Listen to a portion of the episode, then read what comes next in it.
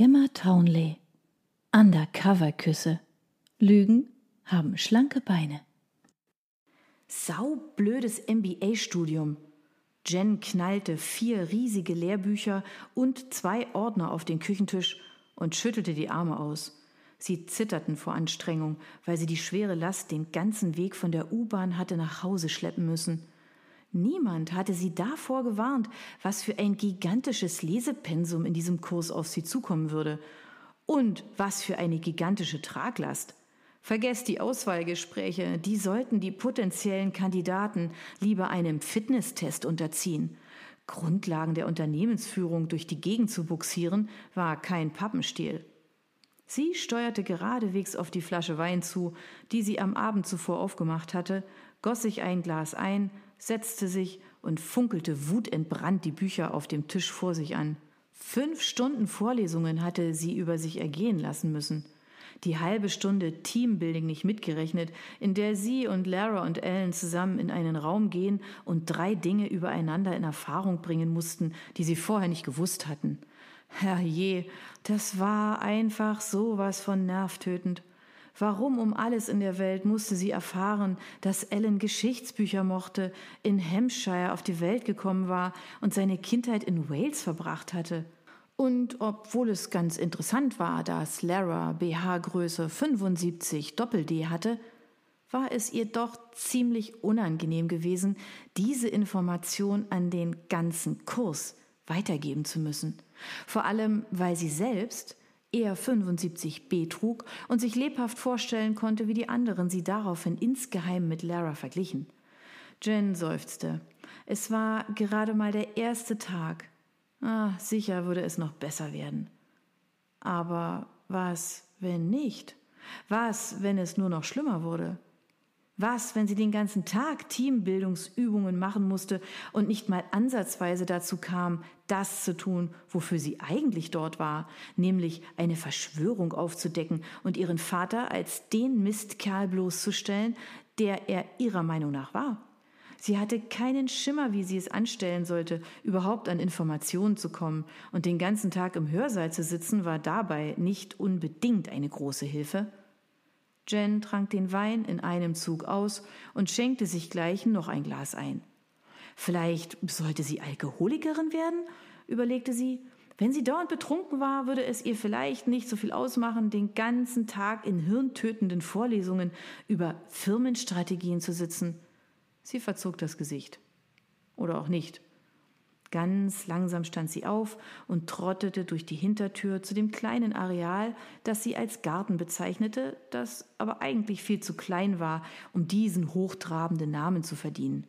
Das Ganze maß drei Meter mal eineinhalb Meter, ein winzig kleines Fleckchen Erde, das sie in den letzten paar Monaten in einen wunderschönen Ort zum Draußensitzen verwandelt hatte, inklusive Kräutern und Kletterpflanzen, die sich überall hochrankten. Ob sie sich bloß etwas vormachte, sich einzureden, wirklich etwas erreichen zu können, indem sie sich bei Bell Consulting herumtrieb? Ging es hier wirklich um Firmenspionage und darum, ihren Vater der Justiz zu übergeben? Oder musste sie sich bloß selbst etwas beweisen? Sie wusste, dass es die richtige Entscheidung gewesen war, sich von Gavin zu trennen und auch, dass sie sich ein eigenes Leben aufbauen musste aber ob das wirklich der richtige Weg war? Hoffte sie nicht insgeheim, dass er davon erfahren würde, dass er beeindruckt wäre, dass er einsehen würde, dass er kein Monopol auf Heldentaten hatte? Jen musste über sich selbst lachen. Einen MBA-Abschluss zu machen sollte eine Heldentat sein. Oh, das grenzte ja schon fast an Wahnvorstellungen. Etwas irritiert schaute sie sich um. Hier geriet alles ein wenig aus der Kontrolle. Die Klematis fing an, alles zu überwuchern. Am Jasmin mussten die vertrockneten Blüten abgeknipst werden. Der arme Basilikum war ganz welk geworden und der Rosmarin schon völlig vertrocknet. Es wunderte sie nicht. Ihre Pflanzen waren nicht dafür gerüstet, sich ganz allein im rauen Londoner Klima, der dreckigen Luft und dem wechselhaften Wetter zu behaupten. Allerdings war sie auch nicht davon überzeugt, dass es bei ihr selbst anders war. Was meint ihr? Sollen wir zusammen nach Südfrankreich abhauen? fragte sie ihre Pflanzen in lockerem Plauderton und streifte sich die Gartenhandschuhe über. Langsam und systematisch machte Jen sich daran, ihre Pflanzen zu gießen und zu beschneiden, behutsam die Erde zu lockern, Kompost und Dünger einzuarbeiten und wieder eine gewisse Ordnung in ihrer kleinen Enklave herzustellen. Das war das Einzige, wofür sie sich immer genügend Zeit nahm, das Einzige, was sie immer ganz in Ruhe und ohne Hast erledigte, und das Einzige, worauf sie wirklich richtig stolz war. Es war zwar keine herausragende Leistung, schließlich handelte es sich nur um ein paar Quadratmeter Erde mit ein paar Pflänzchen, aber jedes einzelne davon hatte sie mit ihren eigenen Händen gepflanzt. Niemand hatte hier mitgeredet oder sich eingemischt. Ja, eigentlich wusste niemand außer ihr von der Existenz dieses Gartens, der zudem auch noch ziemlich praktisch war, wenn man gerade einen Tomate-Mozzarella-Salat mit Basilikum zubereitete. Sie lehnte sich zurück und begutachtete ihre Arbeit. Den Kräutergarten hatte sie ganz links in der Ecke angelegt. Rechts davon, wo es am sonnigsten war, hatte sie Jasmin und Clematis gepflanzt, die den ramponierten Zaun zum Nachbargrundstück verdeckten. Und ganz vorne, seitlich neben dem kleinen gepflasterten Stück, auf das sie einen winzigen Tisch und zwei Stühle gequetscht hatte, standen Unmengen von Töpfen mit himmlisch duftendem Lavendel. Alles ziemlich zähe Gewächse. Nichts, was dem durchschnittlichen Hobbygärtner Ärger machte, aber nichtsdestotrotz eine reife Leistung. Und gut riechen tat es auch. Zufrieden flitzte sie hinein, schnappte sich den Wein, ging dann wieder nach draußen und setzte sich auf einen der wackligen Stühle. Das Leben erschien einem so einfach, wenn man hier draußen war, dachte Jen, so elementar. Leben, Erneuerung und Tod waren die einzig beherrschenden Prinzipien. Pflanzen mussten sich keine Gedanken über Ex-Freunde, entfremdete Elternteile und strategische Ausrichtung machen. Sie lebten einfach, wuchsen der Sonne entgegen und trieben auf der Suche nach Wasser und Nährstoffen ihre Wurzeln in den Boden.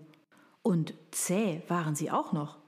Jen sah kaum etwas lieber als das kleine Unkraut, das sich durch den Asphalt bohrte und damit eindrucksvoll die Kraft der Natur unter Beweis stellte. Und das erinnerte sie immer wieder daran, dass die Menschen trotz aller Häuser, Straßen und Computer, die sie gebaut hatten, Mutter Natur nie ganz würden zähmen können. Jen seufzte und trank noch einen Schluck Wein. Ihre eigene Mutter zu zähmen war mindestens genauso schwer, musste sie sich eingestehen, während ihr Blick für einen Moment auf der Klimatis ruhte. Sie runzelte die Stirn. Die Pflanze hatte sich um die Drähte gerankt, die sie eigens zu diesem Zweck gespannt hatte, wickelte sich aber auch schon um seinen Nachbarn, den Jasmin, der sich im Gegenzug in und um den Zaun geschlungen hatte und jede Spalte und jedes Loch gnadenlos ausnutzte.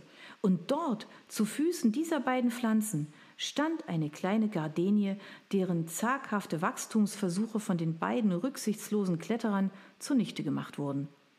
Die Gardenie hatte sie noch nie gesehen, gepflanzt hatte sie die jedenfalls nicht.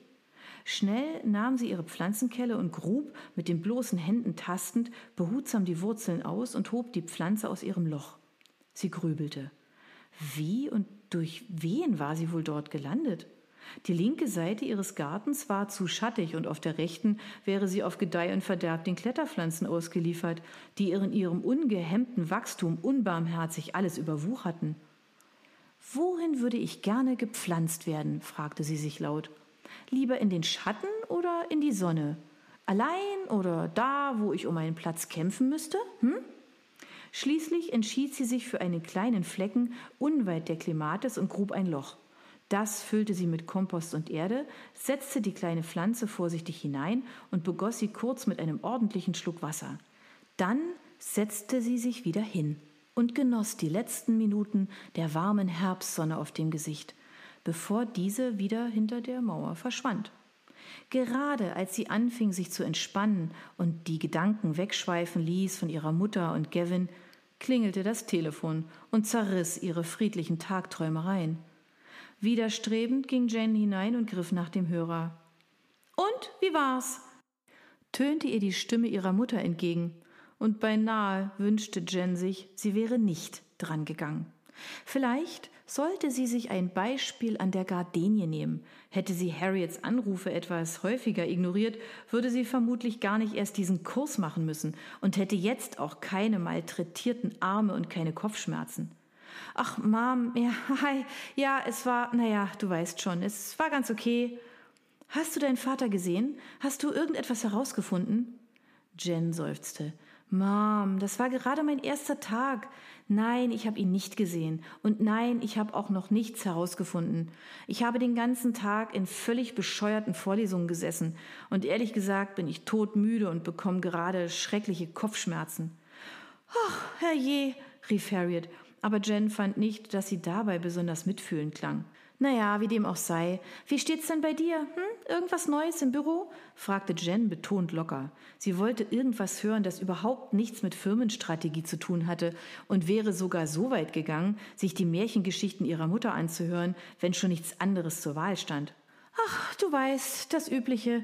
Nächste Woche haben wir eine Sitzung, zu der du vielleicht auch kommen solltest, zum Thema heilige Weiblichkeit. Weißt du noch, darauf sind wir in unserem Buchclub gekommen, als wir Sakrileg gelesen haben. Wir treffen uns, um Strategien auszuarbeiten, wie man wirtschaftlichen Erfolg erzielen kann, indem man die heilige Weiblichkeit in uns allen, auch in unseren Kunden stärkt.